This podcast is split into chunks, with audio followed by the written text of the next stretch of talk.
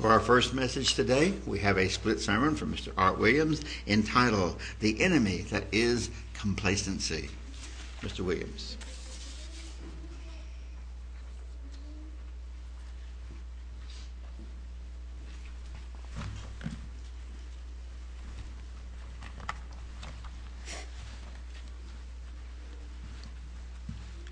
Second Peter 3 4 and saying, Where is the promise of his coming? For since the fathers fell asleep, all things continue as they were from the beginning of creation. Complacency. I think we all know the story of cooking a frog. Frog is placed in a pot of warm water, the stove is turned on, and the water begins to heat up. And the frog stays there in the comfort of the warm water until it is cooked. The frog fails to realize that the warm, comfortable water is the enemy. A nation, a church, or a man can be cooked to destruction in the same way. We can become, we can become complacent.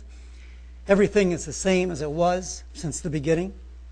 The problem is things aren't the same as it was, and we can't see it. Changes occur over millennium, centuries, and in our lifetime. The resulting cultures and society develop that are in place at the time of our birth, and it is the culture and the society that we know, the culture and society we become conditioned to. And it is within that framework that we develop. I wish I had a DVD from the time that I was born until today. And on that DVD would be a movie that would show the changes that have taken place in our nation changes that demonstrate our nation's departure from Christian values, beliefs, and ethics, and embracing the folly, the corruption, demon worship, occult practices taught in the form of entertainment, the unjust legal and court system, and the list goes on and on and on, and so does the nation and the world for now. My purpose is to stimulate situational awareness by re- reviewing what we once were to what we have become and what the world is and always has been and continues to be. Several years ago, there was a poll conducted to ascertain the percent of American population that regularly attends Christian churches. The initial result was 42%. However, it was quickly determined that the poll contained an error. When the error had been corrected and the poll rerun, the number turned out to be 26% approximately one out of every four persons you will meet. Of course, the next obvious question is what version of Christianity do they subscribe to and do they practice it? And is it the truth? But we have witnessed a very large decline to only 26% regularly attend Christian services from what was originally being experienced at the start of our nation. Did you know that the U.S. Capitol building was and is to this day a church? And it was declared so by the Congress? On December 4, 1800, Congress approved the use of the Capitol building as a church building. The cornerstone for the Capitol had been laid on September 18, 1793. Two years later, while still under construction, the, the July 2nd, 1795, Federal Orrery newspaper of Boston reported, City of Washington, June 19th. It is with much pleasure that we discover the rising consequence of our infant city. Public worship is now regularly administered at the Capitol at 11 o'clock by Mr. Ralph. The reason for the original use of the Capitol as a church might be explained by the fact that there were no churches in the city at that time. Even a decade later, in 1803, U.S. Senator John Quincy Adams confirmed there is no church of any denomination in this city. Now, in 1837, there were 22 churches of brick and mortar, yet, even after the churches became proliferating across the city, religious services still were conducted at the Capitol well after the Civil War and into Reconstruction, which is approximately 1877. John Quincy Adams, in his diary, further concludes or verifies that not only was the Capitol building used for services, but an additional facility was. From John Quincy Adams' diary, attended public services at the Capitol, where Mr. Rattoon from Baltimore preached a sermon. Second entry religious service is usually performed at the Treasury office and at the Capitol. I went to both afternoon and morning, forenoon services at the Treasury.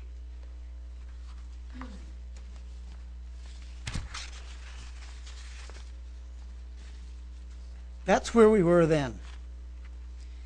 Today, things have changed. I have before me an article taken from the Tulsa World. It says, under the religion section, all souls welcome. All souls welcome. The caption beneath the picture says, Church adds morning services for atheists.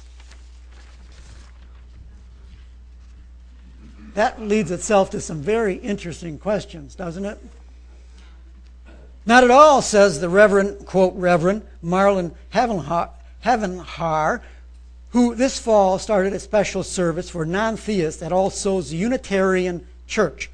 These are people who are not inspired to live their lives a certain way by ideas of God or scriptures, but who have the same human needs for community, compassion, meaning, and making the significant passages of birth, coming of age, marrying, and death. Lavender, Lavanhar said that his church started the humanist service in September, partly in response to the rapid growth of atheism in our society. The fastest growing religious segment of our society are those who call themselves non religious. Lavanhar said the new service at 8:30 in the morning usually draws about 200, 100 has drawn as many as 280 people, but averages between 100 and 200. A recent Sunday service had no invocation to God, no congregational hymns, no scripture reading, no prayer, no benediction. Instead of opening with, This is the day of the Lord, it opened with, This is the day not of your own making.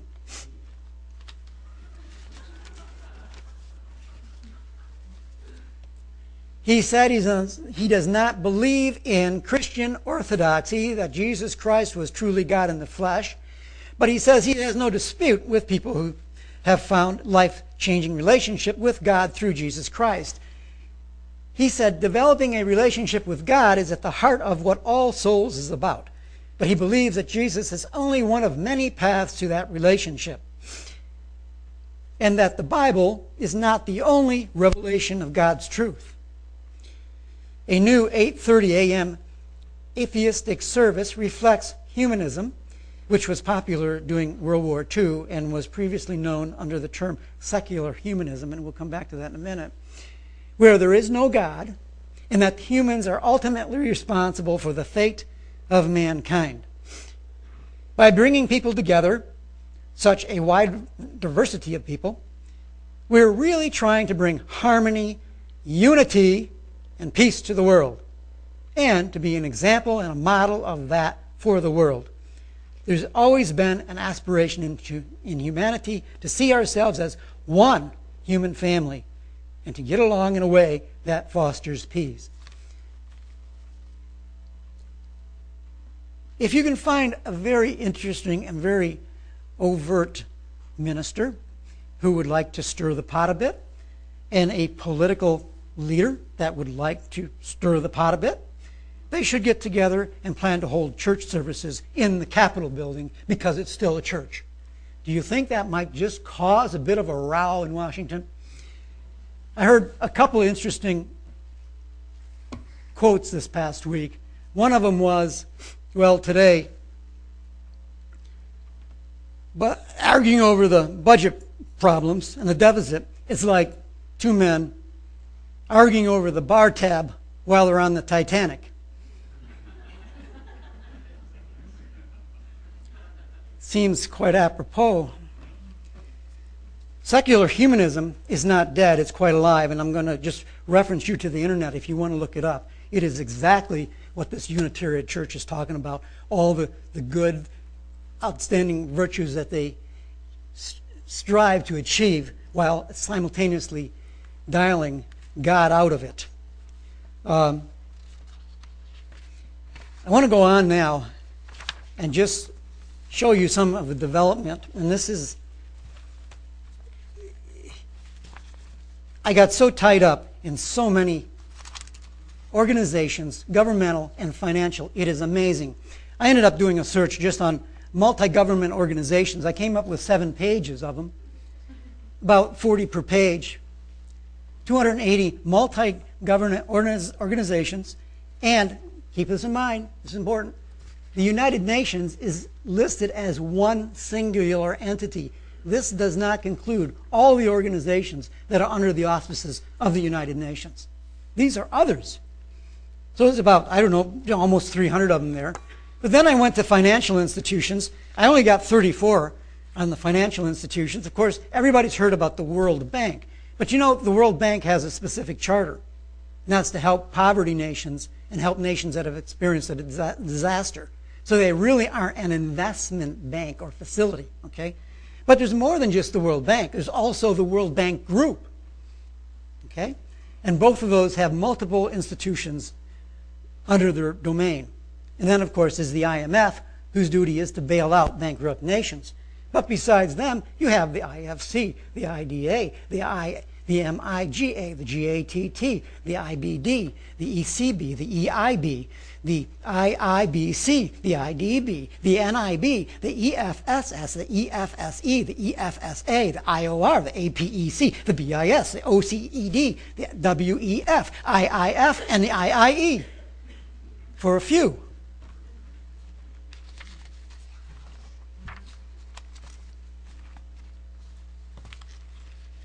But the oneness spoken of in that minister's Unitarian church is indeed going on.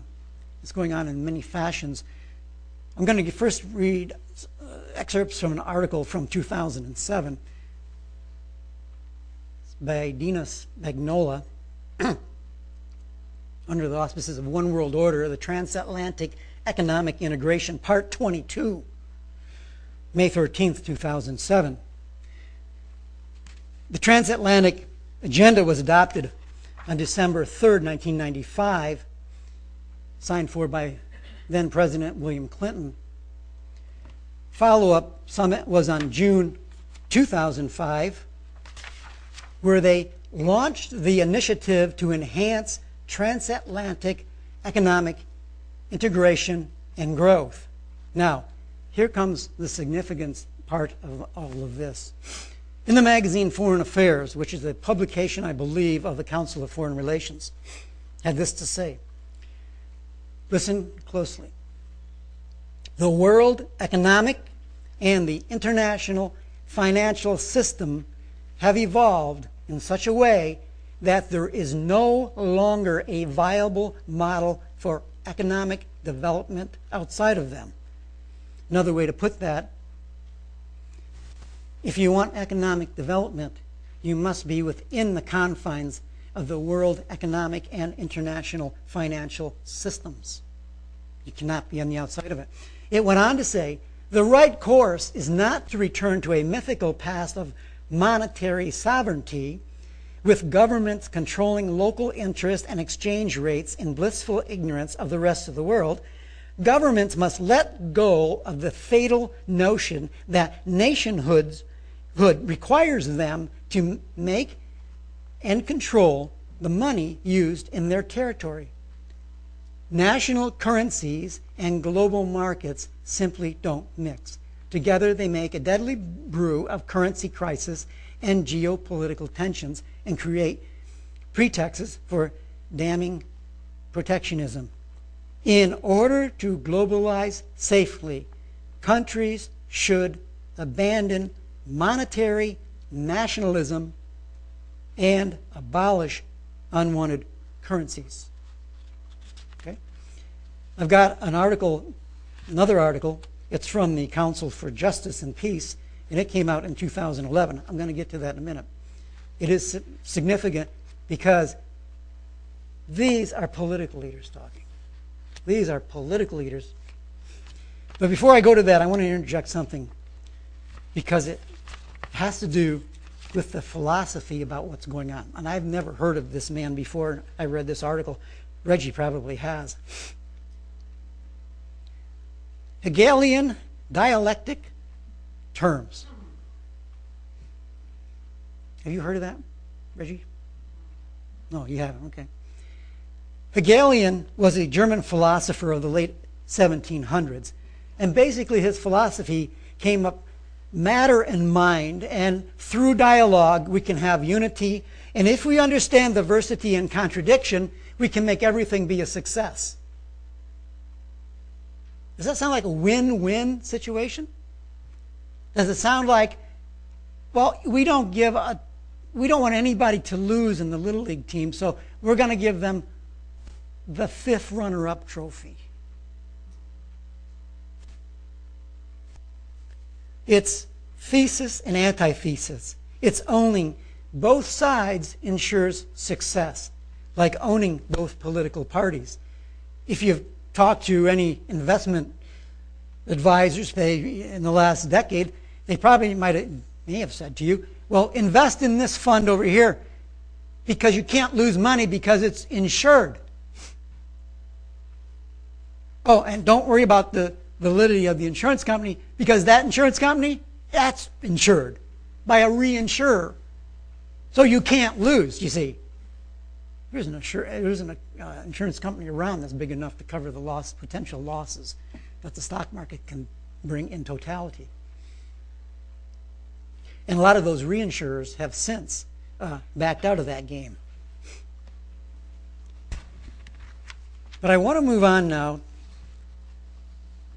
about four years after that 2007 transatlantic economic integration information, to the Council for Justice and Peace. Because the Council for Justice and Peace in October 2004 released a 20 page timely document that was released intentionally about three weeks before the G20 meeting that year because they wanted the G20 men to have a copy of what they put out. Oh, I forgot to mention the Council for Justice and Peace is a pontifical council of the Vatican. I'm going to read some excerpts from it. A leading financial expert is backing the Vatican's proposal for a global financial authority, reports the Catholic News Agency. It is right for the Vatican to set out a marker of how the world should and perhaps sometimes could be, Edward Hadas remarked to CNA. CNA is the Catholic news agency. Hadas comments follows the October 24th publication of a 20 page document by which the Pontifical Council for Justice and Peace advocated a new global authority which, it hopes, can make economic decisions based on the international common good rather than the individual national interests. Hadas goes on to say, at the same time, I believe it encourages the exercise of human freedom and discourages authoritarian control. Where's his brain at? Have you ever seen a governmental, even if it's a religious governmental uh, authority, exercise human freedom and not have authoritarian control? But he goes on. Hadas noted that while the G20 countries have already considered a financial transaction tax and new rules on investment banking, much of the rest in the Vatican proposal, while attractive and, this is interesting, theologically sound, what are his qualifications for saying it's theologically sound, seems distant from the thinking of the world leaders at this time. So this is not something that's going to happen. But this important point, the important point is the seed has been planted, and it's been planted by the institution that is going to have a vital part in what happens. Excerpts from another reporting source. This is from Reuters out of the UK. the Vatican called for the establishment of a supranational authority with worldwide scope and universal jurisdiction, that's in quotes, to guide economic policies and decisions. Such an authority should start at the United Nations as a reference point, but later become independent and be endowed with the power to see to it that developed countries were not allowed to wield excessive power over weaker nations. Of course, this transformation will be made at the cost of a gradual, balanced transfer of a part of each nation's power to a world authority and to regional authorities. Interesting. There's more on it. I won't spend any more time on it here. If you want to do a search on it, Vatican proposal for a global bank will get you numerous sites. Um, and I want to go back to something that I referenced in Branson in my message up there because it illustrates how the religious prophet or the false religious entity at the end time can control buy and sell. If we go to, you can reference this in Revelation 13, 16 through 18, where it says, if you don't have the mark, you can't buy and sell. And I want to bring this to everybody here, even though it's redundant to some of you that were at Branson. This is also an article out of the Tulsa World. I feel like I'm doing commercials for Tulsa World today. It says, dodging religion tax costly. Dodging the religious religion tax. Did you know some nations have a religion tax? It's out of Berlin. The road to heaven is paved with more than good intentions for Germany's 24 million Catholics. If they don't pay their religious taxes, they will be denied sacraments, including weddings, baptisms, and funerals. A decree issued last week by the country's bishops casts a spotlight on the long standing practice in Germany and a handful of other European nations. It's actually eight nations, I looked it up, in which government tax, reg, governments tax registered believers and then hand the money over to the religious institutions. In Germany, Catholics, Protestants, and Jews pay a surcharge of about 9%.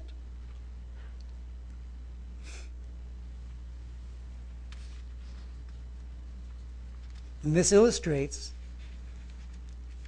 how the religious beast, mentioned in Revelation 13, can exercise the power of the first beast, which is the political beast. We have an example of it. Right here, the church is exercising the power of the state, and they're both willing that it should be that way.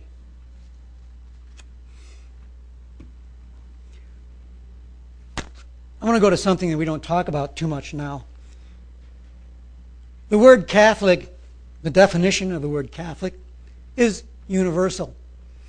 The term came into use after the schism that separated that church into the Western Church, which took the name Catholic, and the Eastern Church, which took the name Orthodox. We do realize, don't we, that Vatican isn't a city. It is a city state one of three city states in the whole world. It has 81 embassies, a mission to the Palestinian Authority, and a, a, a small cluster of what they call accredited embassies. The Pope is both a political and a religious leader. Says in Revelation 13 that the religious leader makes an image to the beast. There are many ways in which that can be accomplished. The image can be organizationally, but it all can be, also can be in practices.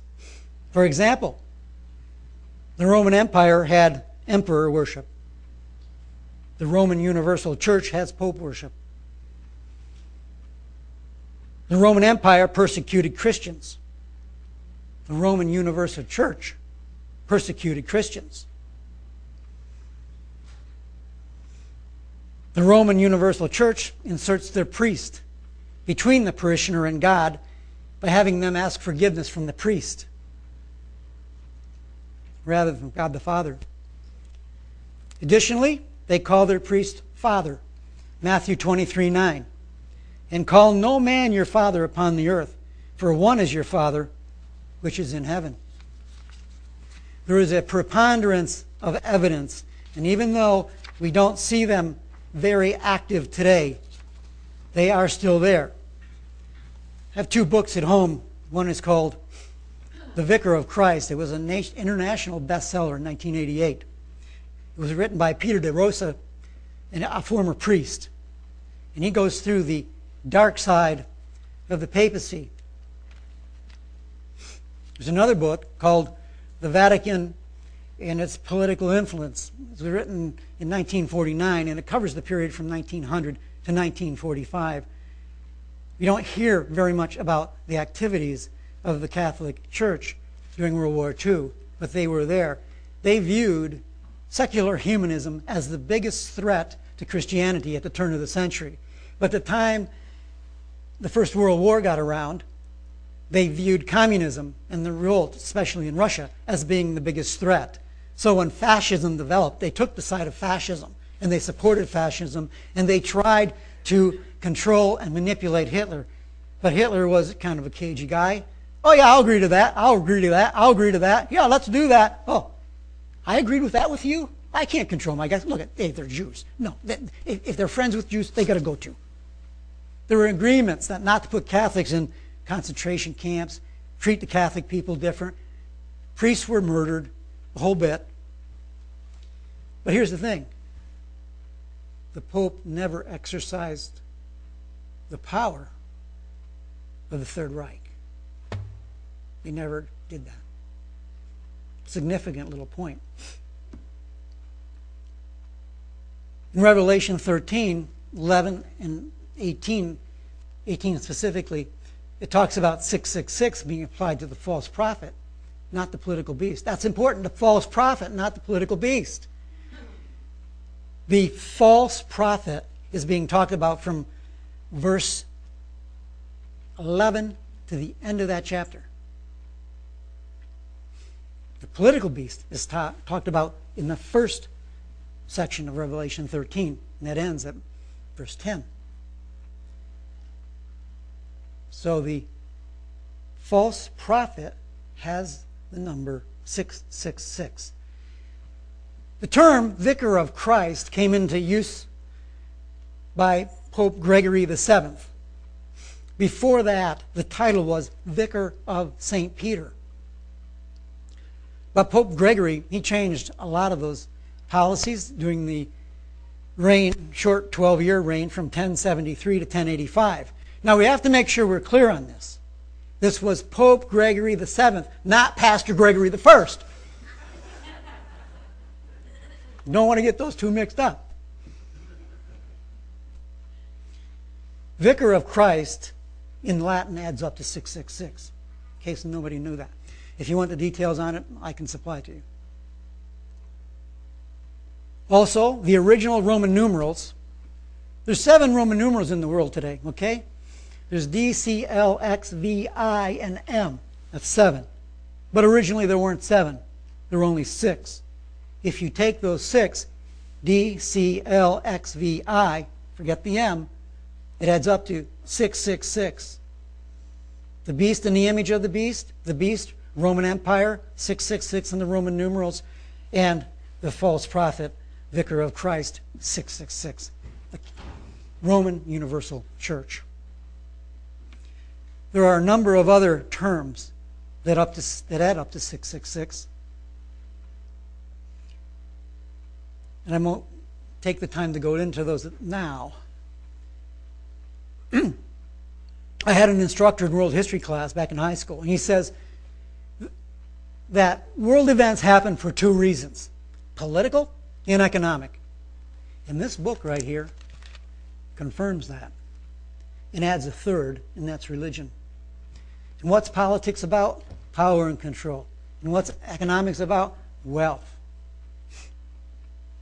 The direction of the world is to achieve oneness, cloaked in Hegelian philosophy and secular humanism. The integration of politics, economics, and religion will be tools by which they will seek to achieve this great utopian unity. And non subscribers to the program will be outcast. In the end, we know what happens to this political economic system, symbolically referred to as Babylon in Revelation 18. It is destroyed. Revelation 18:24. but it's greater than that because if you go to Revelation 16:19, we find out Revelation 16:19, we find out all of the cities will fall. The great city was divided into three parts, and the cities of the nations fell. So Babylon isn't just one city.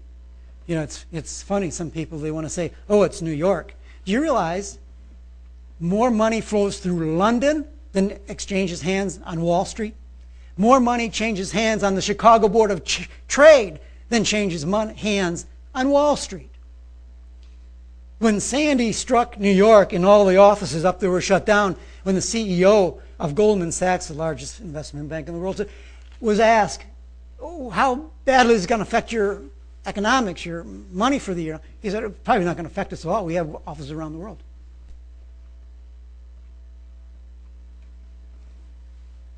The question that I have for you is as we see this day approaching, are we ready?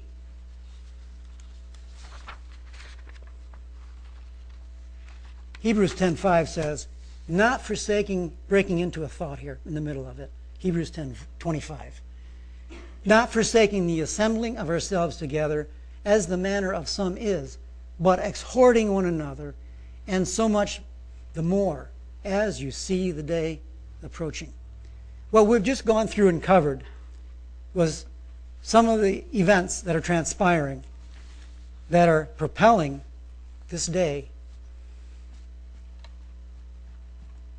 And, it, and while it's not going to happen tomorrow or next month or next year, it is going to happen at some time. But seeing the day approaching and readying the signs are worthless if we not respond to the things spiritually lacking within us. Some, in the past and currently, have been and are so obsessed with watching world events, developing their own personal story flows, complete with all the answers as to who, what, where, when, why, and how, presented in a state of sometimes emergency fear mongering that can cause people to make wrong decisions in their life. But some of these scenarios read more like a novel or a movie script. They're comprised of gross speculations about things yet to be revealed our intellectual speculation on how current events might play out to fulfill prophecy does not accomplish its purpose if it does not motivate us to clean up our act and remove our spiritual deficiencies. The purpose in seeing this day approaching is to motivate us to see our shortcomings and do something about it. One point of evaluation 1 John 3 18 through 22. 1 John 3 18 through 22. My little children, let us not love in word, neither in tongue, but in deed and in truth. And hereby we know that we are of the truth, and shall assure our hearts before him. If our heart condemns us, God is greater than our heart and knows all things. If our heart condemns us, then we've got some issues. We need to be sensitive to our heart we face the future, we can be complacent about it and allow Babylon's society to absorb our lives with all its appeals, obligations, and fascinations of this life that can distract us from Him. And then we will face the future fearfully. Or we can act decisively now to seek Him and establish ourselves with Him beyond any doubt, so we can walk confidently through the valley of the shadow of death and fear no evil because He is with us.